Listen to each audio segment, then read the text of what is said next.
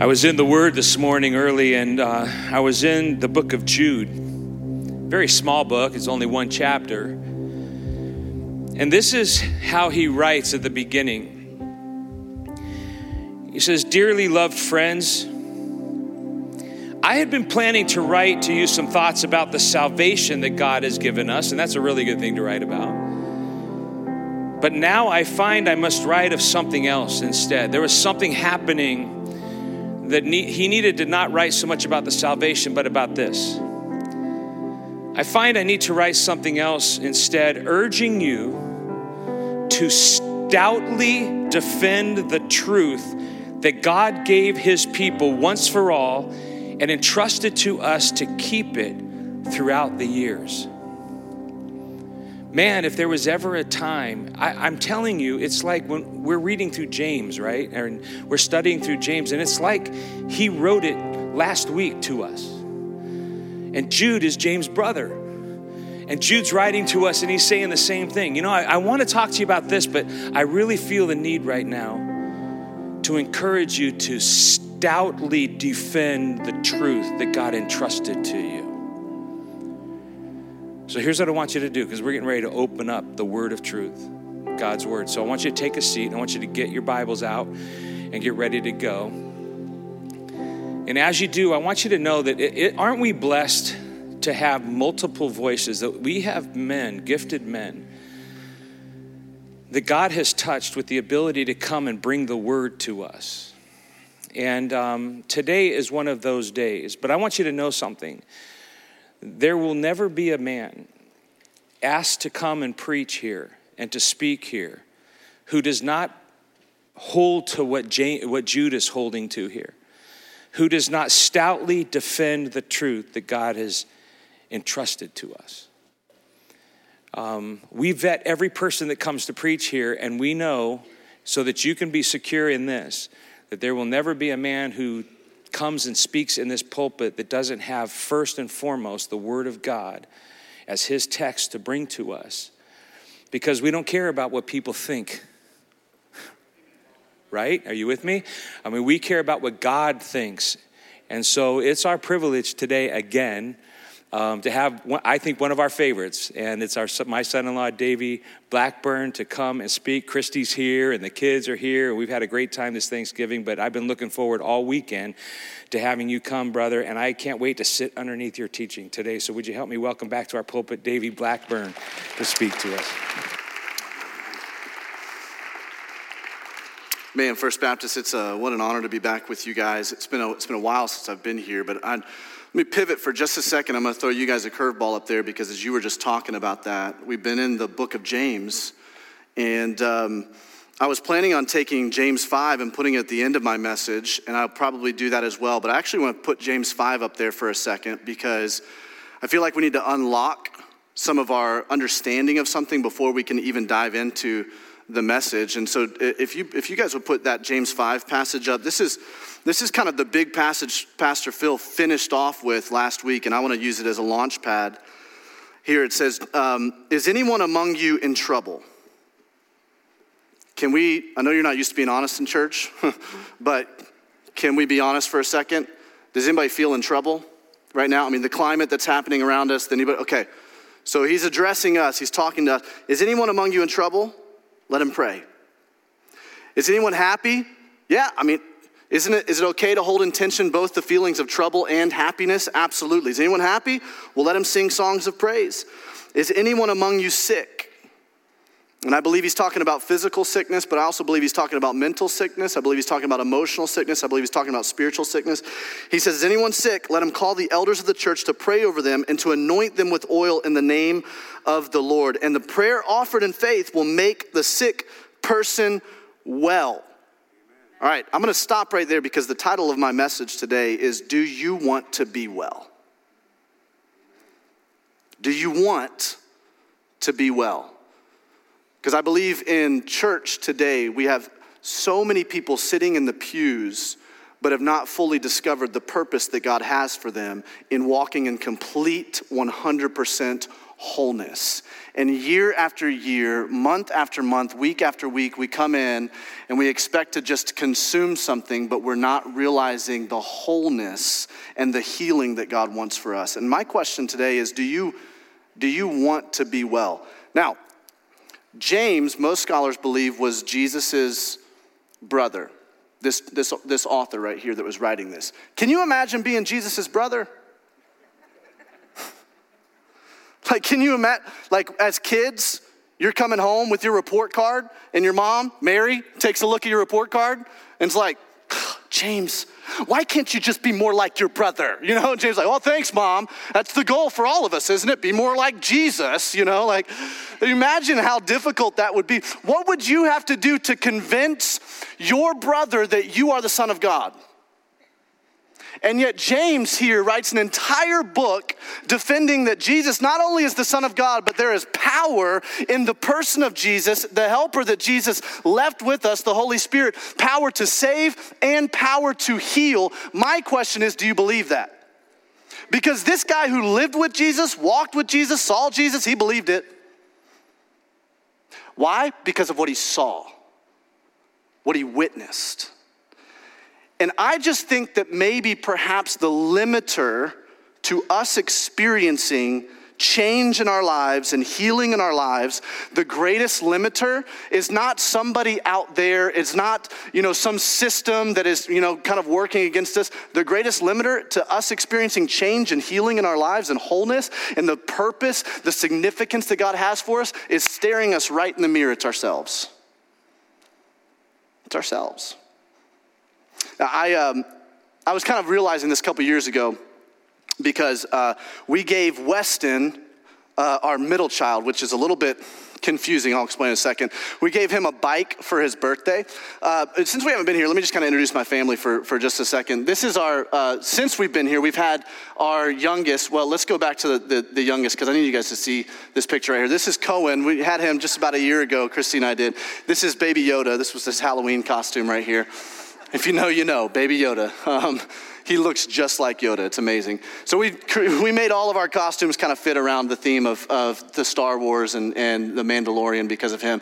And then this is our family as a whole, okay? And so this is Natalia on the left, Weston in the middle, and then Cohen. Now, our family's unique. It's blended. Uh, normal families, whatever normal means, right? I mean, a normal family. Normal families have kind of a birth order that takes shape and evolves as you have your first child and your middle child and your third child.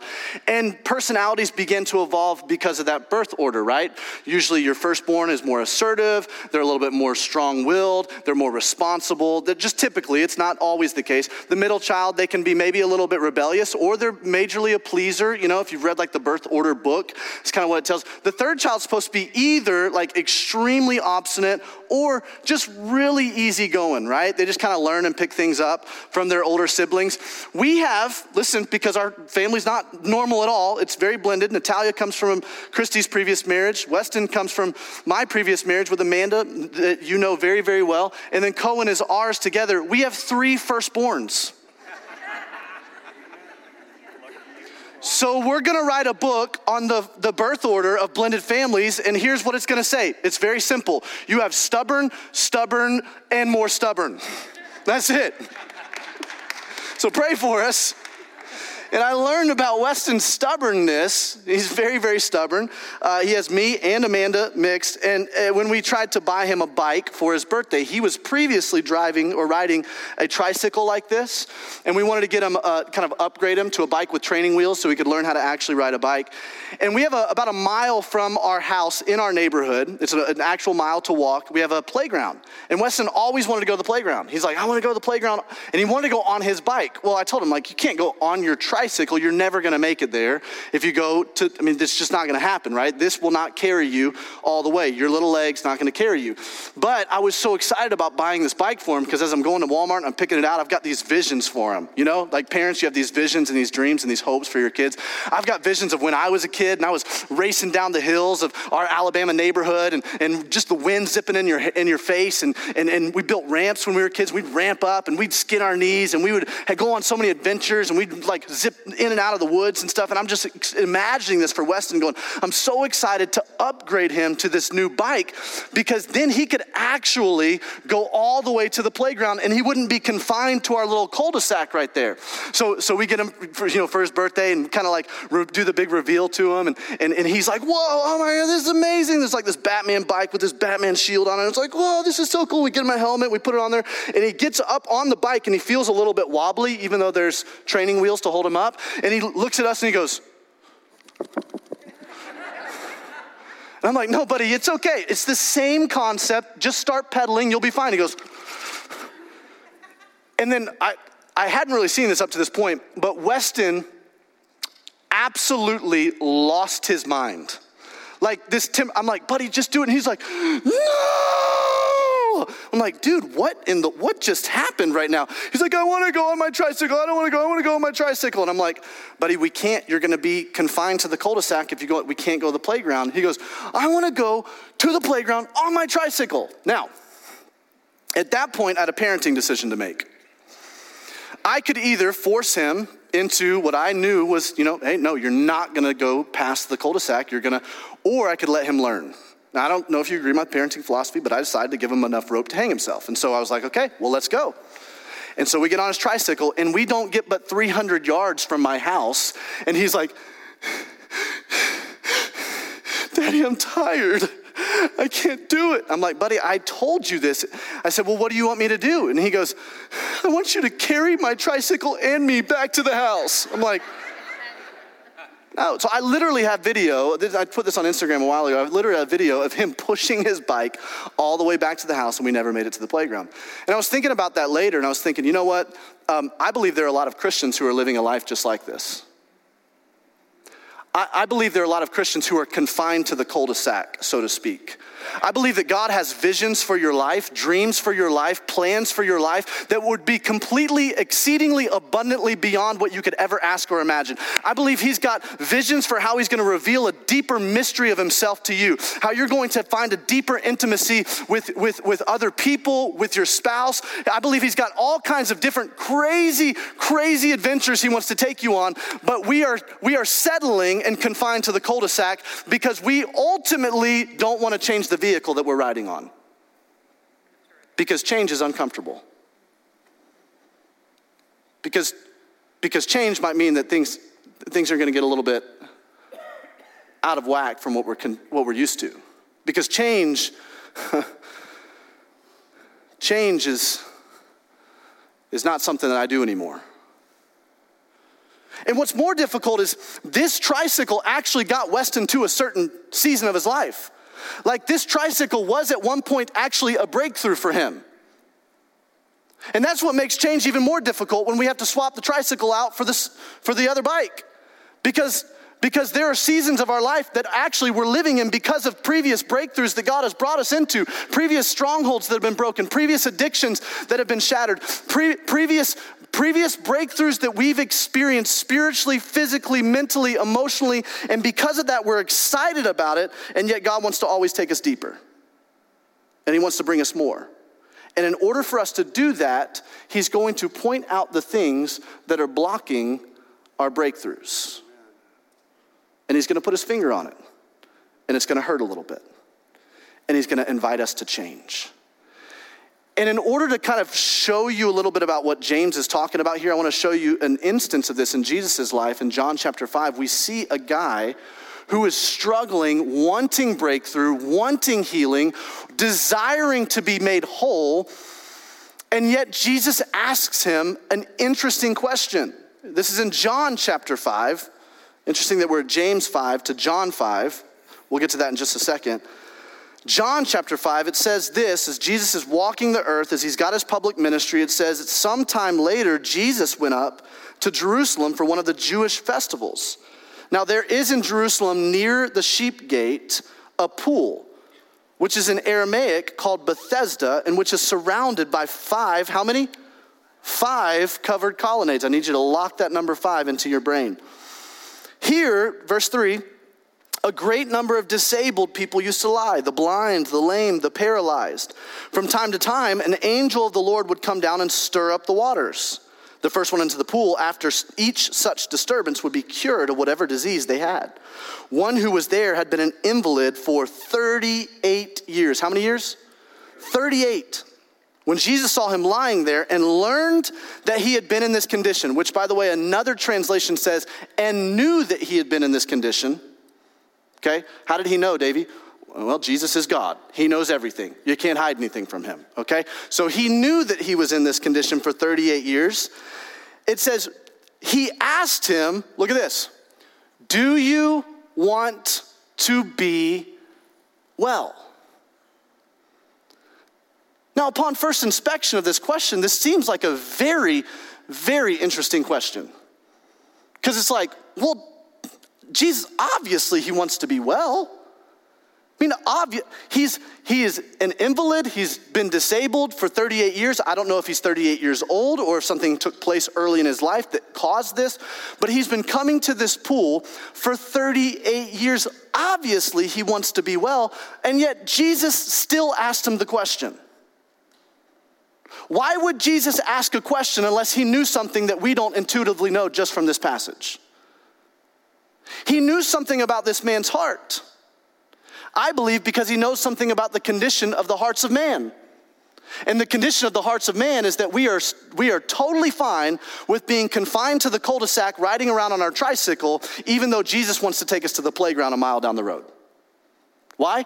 Because change is difficult and because healing and wholeness requires change. So Jesus isn't necessarily asking here, do you want to be well? What he's asking is, are you willing to do what it takes to be well? Because for 38 years, this man is confined to the side of these pools. Now, if you guys went with us uh, a couple years ago to Israel, the first Baptist trip that we took, and if you're going to go to Israel, you'll go to this location, the pools of Bethesda. Um, you'll see the sheep gate. And this would have been a place that uh, Jesus would have entered in through either the sheep gate or the southern gate, which is right next to that, at least three times a year growing up. There's seven festivals total in the Jewish, uh, in, in the Jewish custom. And three of those festivals, everybody was required to make a pilgrimage to Jerusalem. And so, Jesus would have walked through either the southern gate or the sheep gate. Regardless of where he walked through, there, the pools would have been right there next to the temple. Some people believe this is where the sacrificial lambs that were going to be uh, slaughtered for the sins of the people to cover their sins every year, where those lambs were, at, were washed before they went to be sacrificed. And, and, and so there was this superstition that there was some healing components within the water. In fact, verse 4 says that the, the idea was, the thought was that there was an angel that would come down and would stir up the waters. Now, it, there's a lot of controversy around this. In fact, so much controversy that some manuscripts actually leave verse 4 out.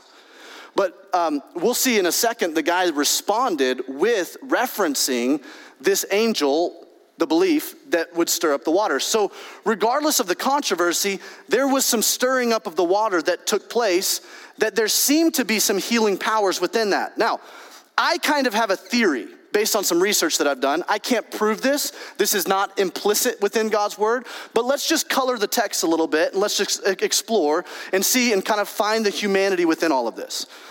Many scholars believe that this stirring took place sometime within Jesus' lifetime okay? They don't know exactly when, but there were other historical records that began to talk about and document this, and those were documenting around the time that Jesus lived. So, can you imagine if Jesus and his family, they always had to come to Jerusalem three times a year? It says that these invalids would come down uh, during certain seasons, whether it was once a year or whether it was a few times a year, because they knew that during certain seasons the water would be stirred up. So, picture this with me Mary, Joseph, Jesus coming in to the south, through the sheep gate or through the southern gate, doesn't matter which one. They walk by these pools. And what does a five year old typically do when they walk by some kind of water? What do they do? I, I know, I've got kids, right? They're like, and I can just imagine Jesus at age five, like, and Mary be like, Jesus, get out, that is dirty, stop, don't mess with that water, right? And then I can imagine Jesus at age five, and then shortly after they've kind of walked by, they hear this yell being let out back, like, I'm healed, oh, it's a miracle. Now, the text doesn't actually tell us that, But based on all of these different researchings and stuff that we can kind of surmise, perhaps maybe something like that took place. Here's my question as you look at me with a little bit of skeptical eyes. Here's my question Do you believe Jesus could do that? Amen. That's the first step. I believe the very first step to you and I discovering wholeness and healing is actually believing that Jesus could heal us.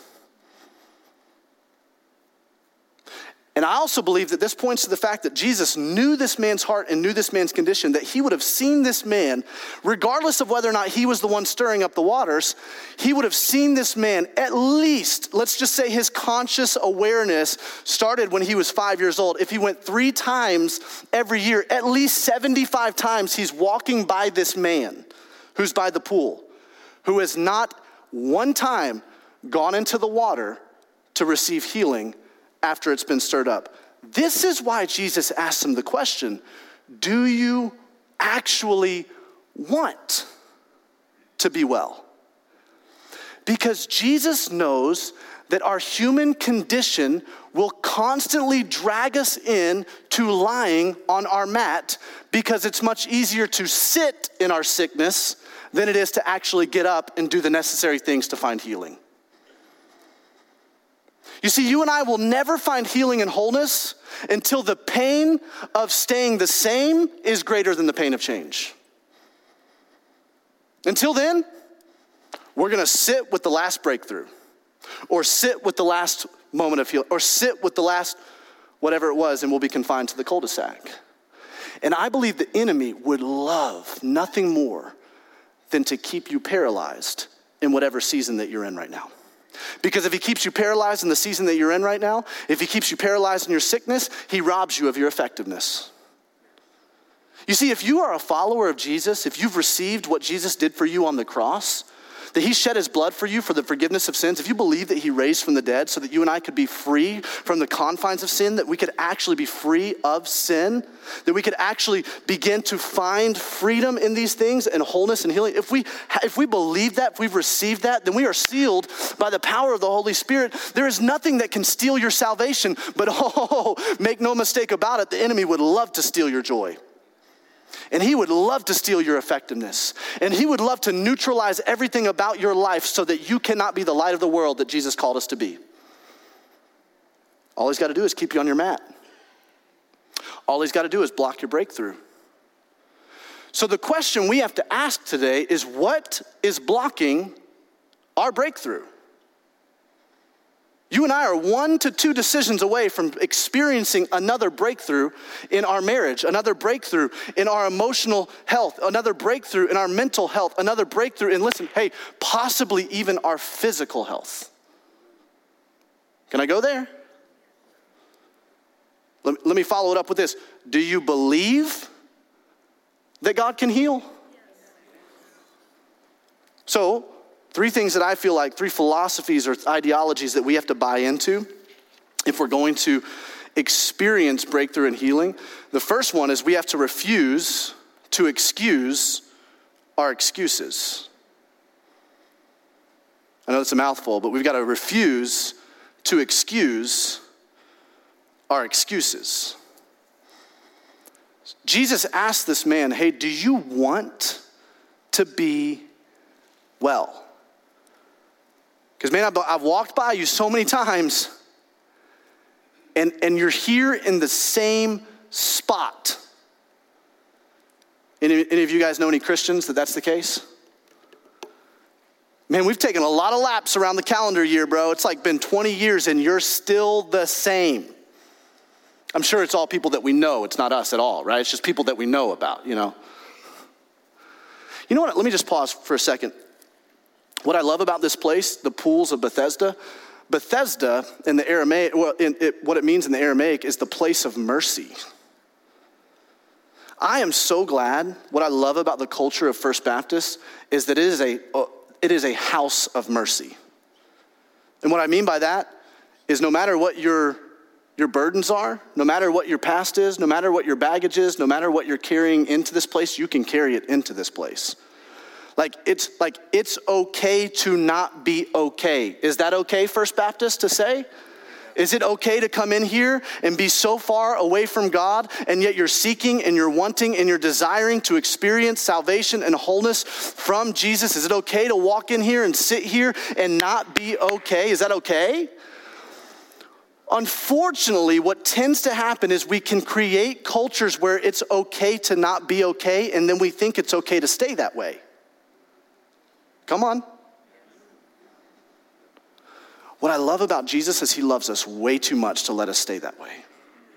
He will meet us where we're at, love us where we're at, but then lovingly, like a good, perfect father, he will begin to beckon us and call us and woo us into deeper spaces of healing and salvation and dependence on Him. The more and more I follow after Jesus, the more I realize I need His mercy, I need His grace. If you're following Jesus for a long time and you're like, man, I've got this nailed, you know what that's called? Self righteousness. That was the Pharisees that murdered Jesus.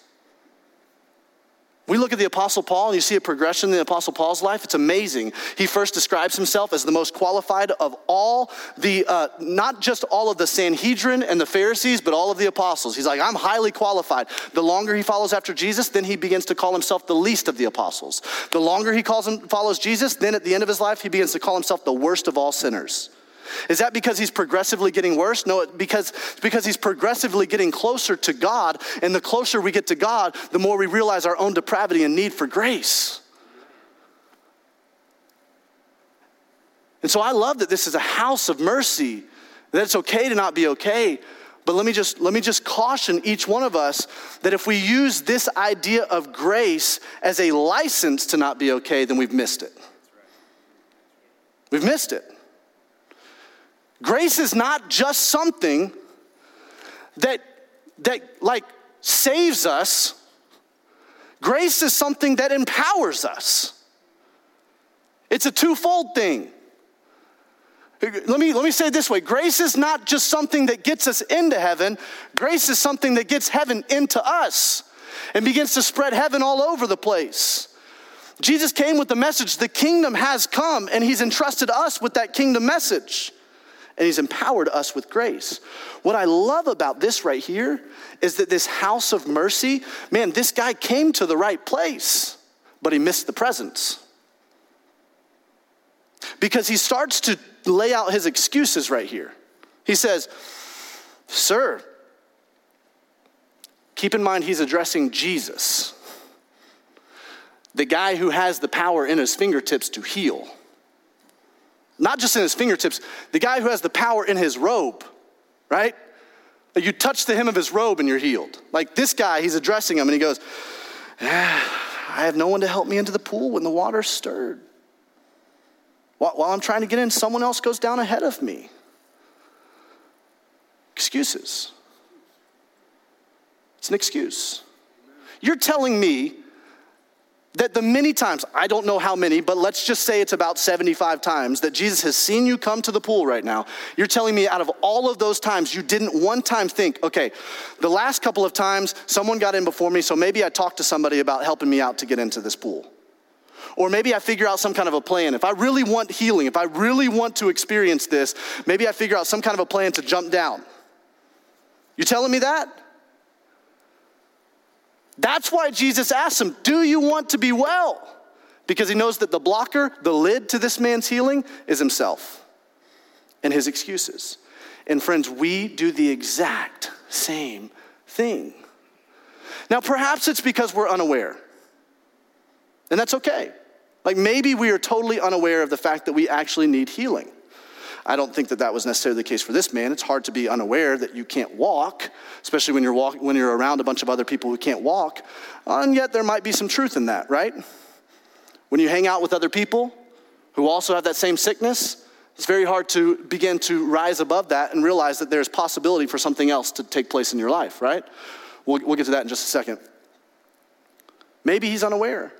What I've found is we've worked with people in our ministry, uh, it's called Nothing is Wasted, who we work with people in pain and trauma and we help them to um, begin to look at their pain and trauma, heal from their pain and trauma, and then walk forward and, and begin to step into the, the, the God given purpose that, that He has for them. What we say is we want to help you partner with God to take back your story.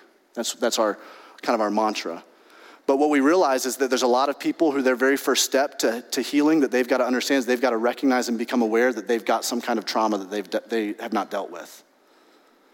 And I believe this season right now that we've been walking through COVID is a perfect time for us to talk about this because many people are blaming COVID or the political environment for the anxiety that they're experiencing in their life or for the um, mental illness that they're experiencing or the addiction that they've lapsed back into, or let's just talk about this coping in whatever way or fashion we're coping with, perhaps maybe even with like food or overeating, whatever it is, we all use things to cope with stress around us, and we blame it on COVID. Or we blame it on isolation, or we blame it on, and can I tell you something? COVID has not caused issues in our lives. COVID has revealed the underlying issues in our lives. We didn't like that. It's true. Anytime society presses down on us, friends, it's what I call sponge seasons of life. Whatever comes out of us when life squeezes you is what was already in you. Scripture tells us this out of the overflow of the heart, the what? Mouth speaks. And so if you've seen some ugly things come out during the season in COVID, listen, it's not to be, you're not to be condemned or shamed, but can I tell you something? That is God going, hey, there's still some deeper healing that needs to take place inside of your life. There's still some Egypt that's inside of you that we got to get out of you. Did you know that God didn't just f- free the people from Egypt? He had to get Egypt out of them, and it took him 40 years to do that before they could step into the identity that he had for them in the promised land? There's still some stuff, there's still some stuff, and you've got to become aware that there might be some stuff way back from your childhood, way back from early day, whatever it is that you've got to begin to root out and gut out. And when trauma goes left unaddressed, it is dangerous because it begins to ooze out of you when life presses in around you. And everybody else around you can, they see it. They know it because it's, it's oozing out of you and how you interface with other people. And, and, and you might not be aware of it, or you might just have accepted that that's the case. That's just who you are. You know, I was just, I, I was just born this way. Well, welcome to humanity, friend. we are all born sinners. We're all born with something messed up inside of us. Aren't we? You don't believe me? Man, babysit a kid for at least two hours, right? Have a kid. Kids do not come into this world going, hey, mom, how can I convenience you? You know, how can we make this really, really, you know, just an easy walk for? No, no, they come in, they come in naked, crying with an attitude, right? And so, that, so, so we can either be on the spectrum of not being aware of our sickness, or we can just totally accept, you know what, this is how it's going to be. And it comes out in subtle ways. It comes out in ways like, well, you know, I'm just direct with people. That's just how I am. I'm just direct. Eh, some people might call that direct. On the other side of you, you know what it feels like? It feels like mean. Feels like you're not taking any consideration whatsoever to somebody else's feelings. Well, that's just who I am. Yeah. I mean, the last I checked as believers, we're supposed to be exhibiting like the, the fruit of the Spirit. It's not fruits of the Spirit, it's not like items on a menu. I'll take a little bit of love and joy, but that kindness thing, that's not me. The fruit of the Spirit's love, joy, peace. Well, Davey, I'm just, you know, I'm just an anxious person. That's just, that's just me. I'm just an anxious person. You might have a propensity toward anxiety. I absolutely believe that there are certain makeups that tend toward anxiety. But, but, but Jesus did not die on the cross and raise from the dead so that you and I can live in a perpetual state of anxiety. He wants to grow the fruit of peace in your life. So if you're feeling anxiousness, that means this right here is an invitation into some deeper healing.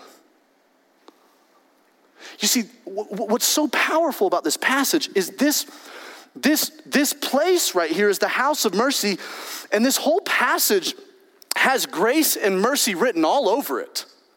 It's unbelievable. I mean, it's at the sheep gate, okay, where they thought to have washed the sheep or the lambs that were used for sacrifices. Hello, grace. Here comes walking through the sheep gate the Lamb of God. Hello, grace. The number, the biblical number five, represents grace.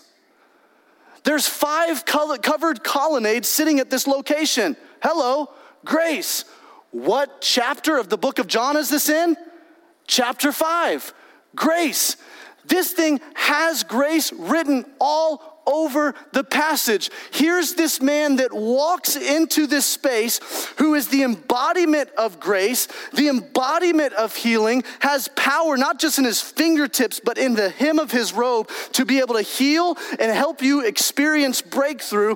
And he is the person that can do that, the only one.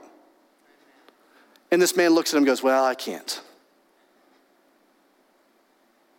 I can't.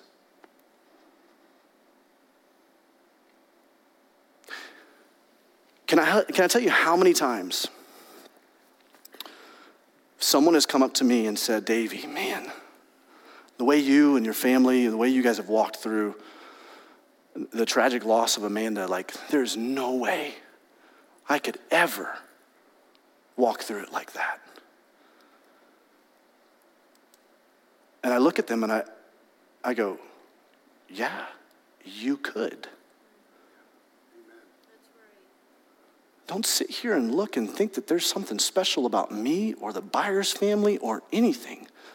In and of ourselves, there is nothing special about us. Did you know that before Amanda passed away, probably about a year and a half, maybe two years, as we were getting the church started up, I went to coffee with a man who I did not know his story, but he was a uh, assistant pastor at a church, and he begins to unveil his story to me that he lost his wife in her sleep. And I was blown away by like the faith and the fortitude that he was explaining this to me. And I went home to tell Amanda, I literally said, I was like, I don't know how in the world he walked through that. And he has so much courage and so much strength and so much faith. I would never be able to do that. That's what I said.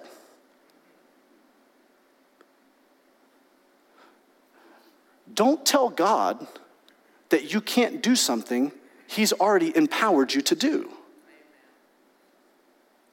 You have, Christian, the Holy Spirit residing inside of you. You have the same Spirit that raised Jesus from the dead, making his dwelling place in you. There is an endless amount of power that resides in your spirit. Do you understand that? It's not your power, it's His power. The question is are you willing to be a conduit of that power? Or are you going to block it? This is the same power, friends, that literally, I mean, literally, this guy named Elisha, who had unbelievably the, the power of God residing in and through him, he is buried. His bones are buried, and somehow a man falls into that pit. They throw him in dead, and he, boom, he comes up alive. That's power. This is the same power that, although his intentions were not right in this. Samson, the Spirit of God comes over him and he by himself slays a thousand of God's enemies with the jawbone of a donkey. This is power. Now, now, don't be tempted to think that this is your power. It can't be expended the way that you want to expend it. In fact, one of the biggest blockers to this kind of power is pride. And yet, I wonder if the reason that many Christians are confined to the cul de sac, stuck in their sickness, lying on their mat, is because they won't even recognize that Jesus has the power to do something about your situation. What does Scripture tell us? Everything that we need for life and godliness, He has given to us. So you come up on a barrier, friends don't look at that barrier and tell God it's impossible. Now, He may have a different intention on how you're going to get over or through or around that barrier than what you've thought, because God's ways are much higher than our ways. But don't look at that barrier and tell him it's impossible. You're going to tell you're going to tell the God of the impossible it's impossible? And that's what this man does. I can't. I just can't. I can't. I mean,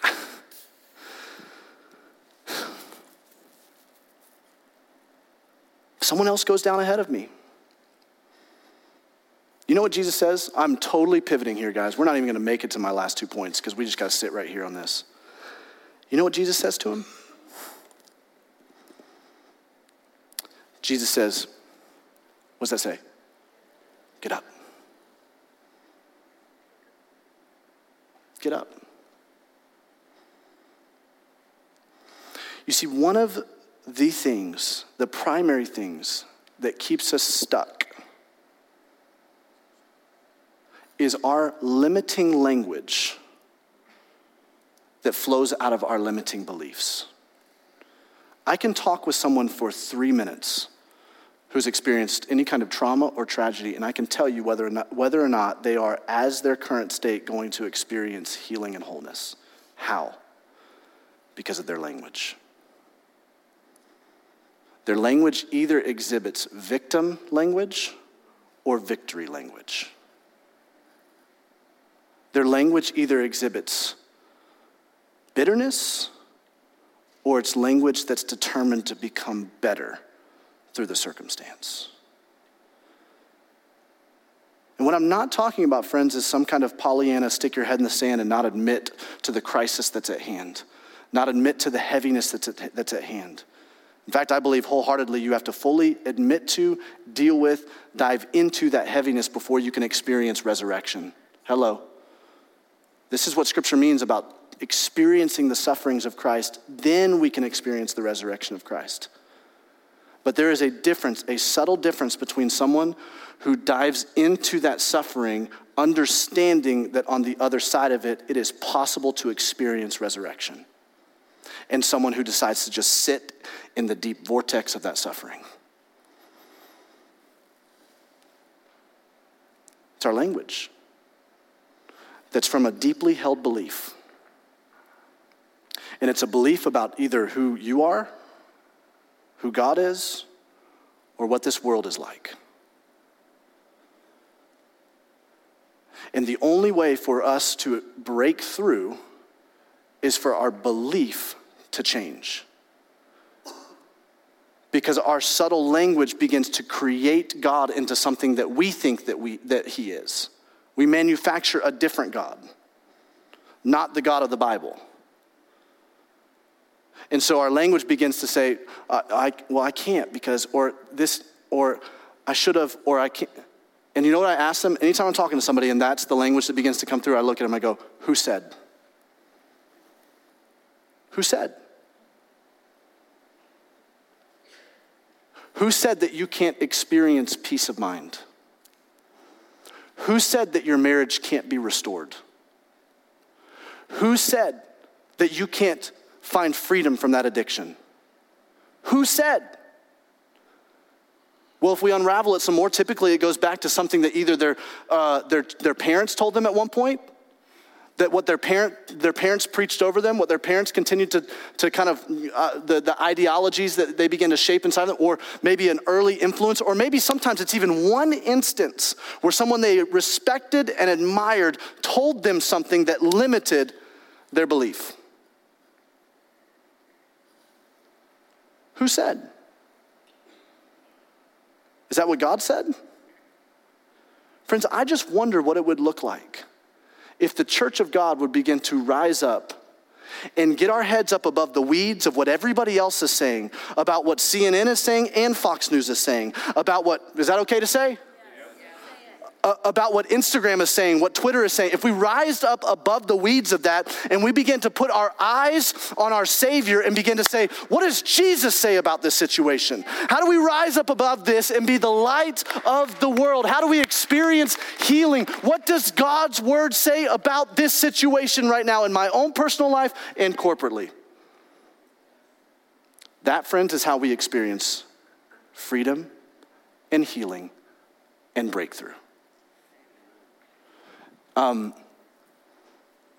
I don't know what's going to happen in our lives. I, I admit. I'm going to go ahead and invite you to help me land the plane here. I didn't even get to my last two points. That's okay. Um, I don't know what's going to happen in our lives over the next year, two years, three years, four years, five years. I have a lot of concerns just like you. But I do know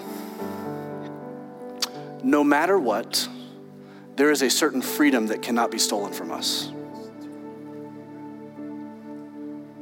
There is. Everything may be stolen from us. It might be. You look all throughout history, just read history. The church of God, the people of God have gone in and out of any kind of situation, government, experience, circumstance that you could ever imagine. In fact, most of the Bible is written about the people of God living under oppression. Okay? But there's one freedom that can't be taken from us. It's our freedom that was woven inside of us since the beginning of time when God chose to create humankind, and that is the Imago Dei, the image of God. And it's this freedom that was a major risk for God to put inside of us. Because it's the freedom for us to choose. Why was it a risk? because we then had the capacity to choose to walk away from the ways of God and to experience destruction and hurt. But it also gave us the capacity to choose to align ourselves to the things of God and experience wholeness and freedom and healing and salvation no matter what circumstances come around us. That's the choice we have. There's no amount of effort or work that we can do to earn or attain salvation. It literally is laid on a platter right there for us. There's no amount of effort or work or anything that we can do to attain healing. It is laid right there on a platter for us to say, hey, listen, I have this path planned for you. I've already invited you into it. Jesus hung on a cross 2,000 years ago and then raised from the dead to make available salvation and healing. But the question he has for us is do you want it? Do you want to align yourselves with this? And yeah, to experience some emotional or mental healing, it might take a little bit of us taking steps and getting off our tricycle. You might need to go see some counseling. Your pride might need to lay down a little bit. To go see a good biblical counselor who can reflect back God's word to the thoughts and beliefs that you have right now in your, in your heart and in your life. You know, I tell people all the time bad people don't need counseling, all people need counseling. Man, I got a counselor on retainer. Why? Because I need that. The more I follow Jesus, the more I realize, man, I have the propensity to wreck my life and to believe and skew things about God's word. I, I preach God's word for a living. You don't think I can, like, in my sickness, look at God's word and begin to skew it to, to make it say what I want it to say? So, what do I need? I need unbiased people in my life to reflect that back off and go, what do you think about this? Because this is belief that's, that's kind of formulating inside of my heart right now. And this is, and for them to go, knock that off, Davey, no. Or to go, yeah, yeah, yeah, that, it seems like that's kind of where your, God's word is, is, is shedding light into your life right now. I don't know. Maybe, maybe to experience healing in your marriage, you guys are going to have to start letting down your guard start choosing to assume the best of each other. Start to, choosing to assume that you, you are not the enemies of each other, that there's a common enemy that you both have, and that's the enemy who would love nothing more than to neutralize your marriage, to completely destroy your kids' view of marriage, to completely destroy this world's view of marriage. Oh, because we, the enemy definitely doesn't want to see God and His unconditional love for us being put on display in the form of marriage? I don't know. But what I do know is that every one of us has the choice. No matter how far gone your circumstance looks, you have the choice. While you may not have the choice as to what has happened to you, you have the choice on how you respond to what has happened to you. And I was talking, do you guys know who Joni Eareckson Tada is? She was this, um, she's, she's still alive. She's an unbelievable woman. But she got in a diving accident when she was young where she fractured, um, broke her neck, and was paralyzed literally from the neck down. And, and, and, and she, I was interviewing her on our podcast a couple years ago, and, and I couldn't believe the faith that this woman had. That as, as a young, essentially a teenager, a young adult, she has what could be the worst of worst existences now put onto her, where she's confined to a wheelchair. And yet, as I talk to this woman, I realize she is freer than ever. Because she has this walk with the Lord and this determination and grit that says, it doesn't matter what this world brings at me. I've got the Holy Spirit of God inside of me. And greater is He that is in me than He that is in the world. And I can experience healing here, even if God never brings healing here. And God is good, and I can trust Him. And I believe that nothing is impossible with Him. So, friends, when Jesus said the words, get up, you know what happened to this man? He got up and he started walking. And I don't know when the miracle actually took place. The text literally tells us Jesus said, Get up. And immediately this man was healed. And he got up and he rolled up his mat and he walked.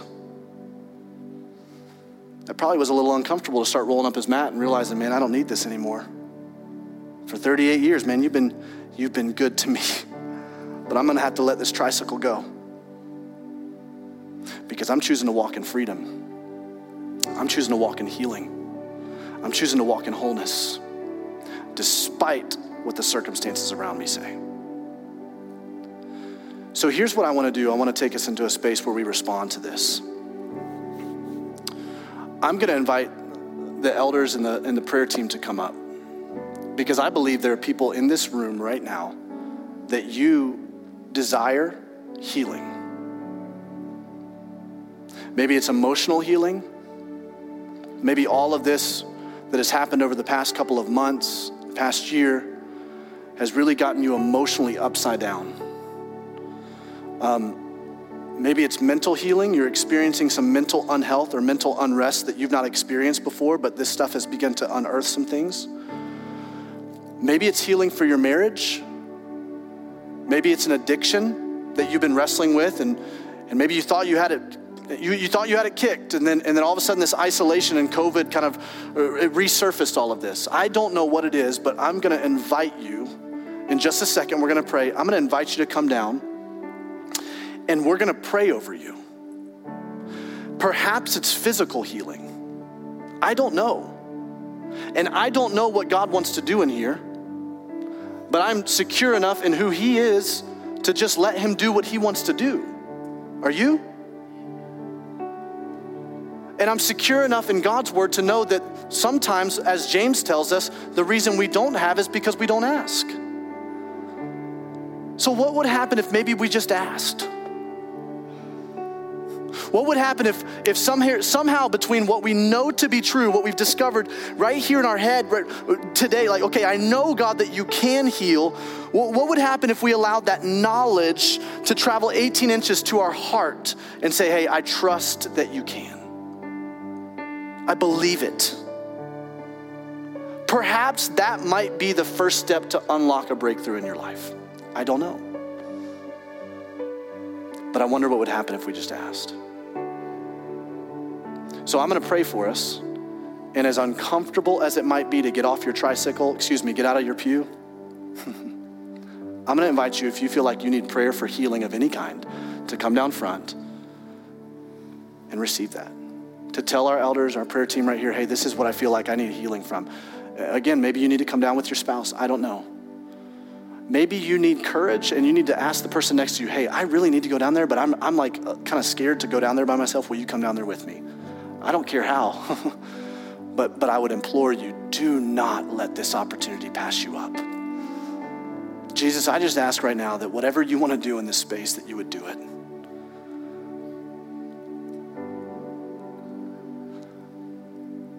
We know and trust that you are so good,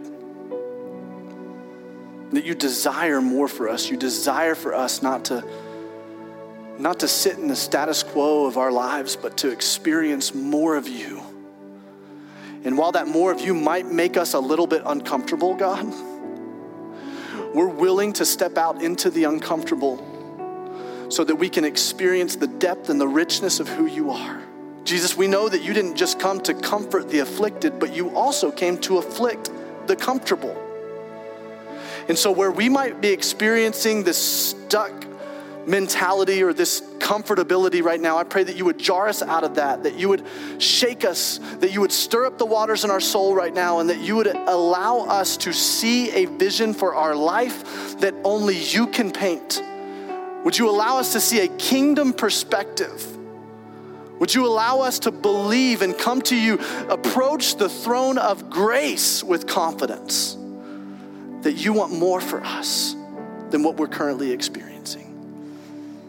So, God, give us courage right now to be the incessant widow to knock and knock and knock and knock and knock. Would you answer us, Jesus?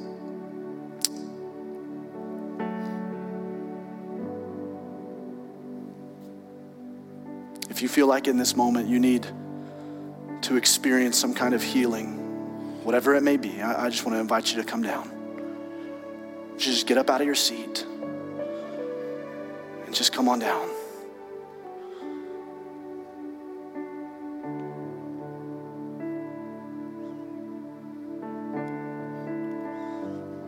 Maybe you've been like the man by the pool for 38 years. There's been this one particular sin or addiction that's held on. There's been this one faulty belief or mindset that has kept you paralyzed and plagued for so long. And I believe today God wants to turn something over. He wants to stir up the waters. Come on, just come forward. You might be sitting in that seat absolutely terrified. Well, what will this mean? What will people think about me? Does it matter? Do you want to live confined to the cul de sac just because of what people might think about you?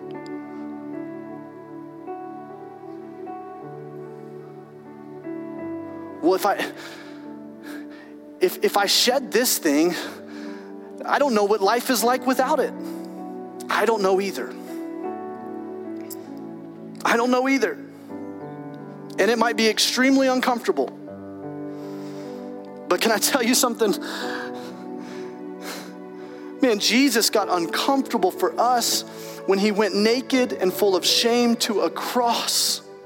And it says, For the joy set before him, he endured it, scorning its shame because he knew there was something on the other side of that uncomfortability, of that suffering. There was a breakthrough for him and for all of humanity. Friend, what could take place in your life? What kind of impact could you have? How could God use you if you opened your life up to him and said, I am available, all of me, and I know this one thing is blocking it, God, and so I just ask.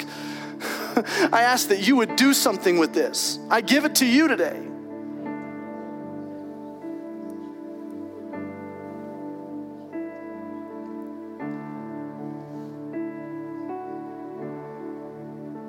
Well, it's never too late to just come to Jesus.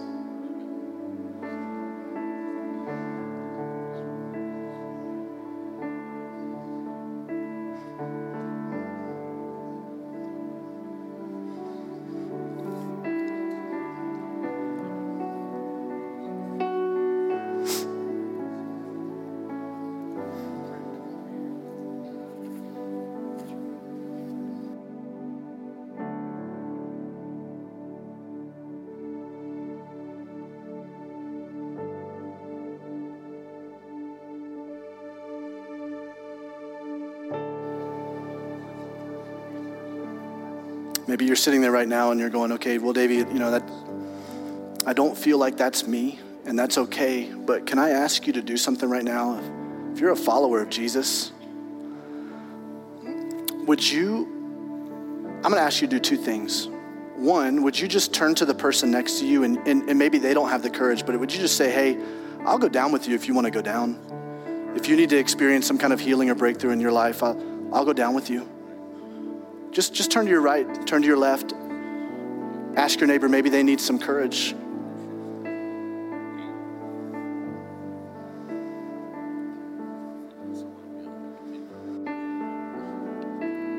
the other thing I would ask you to do if you're a believer, if you would just pray. There's something powerful, James tells us, when the righteous pray. There's breakthroughs that happen in the kingdom realm. And it makes it available to us now here on the earthly realm. Just pray.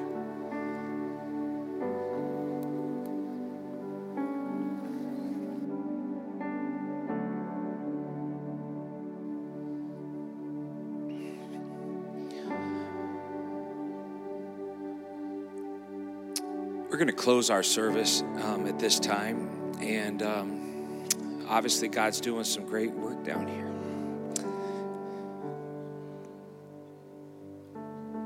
And so I'm going to invite you to um, just be dismissed.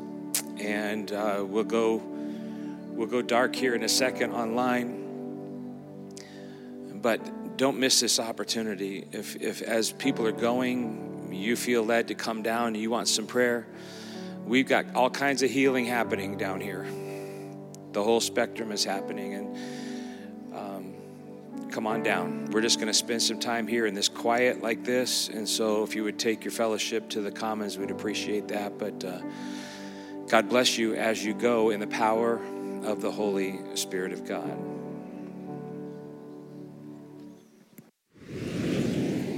Thank you so much for joining us for this morning's online service.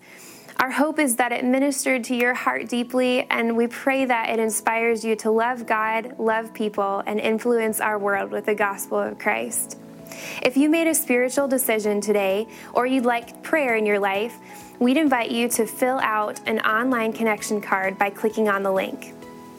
If you haven't downloaded our church app yet, now's a great time. It has tons of resources and opportunities that you can take advantage of. Finally, you can check out our website, fbcelkhart.org, to stay connected with us. We hope you have a great week, everybody, and we'll see you right back here next week, same time.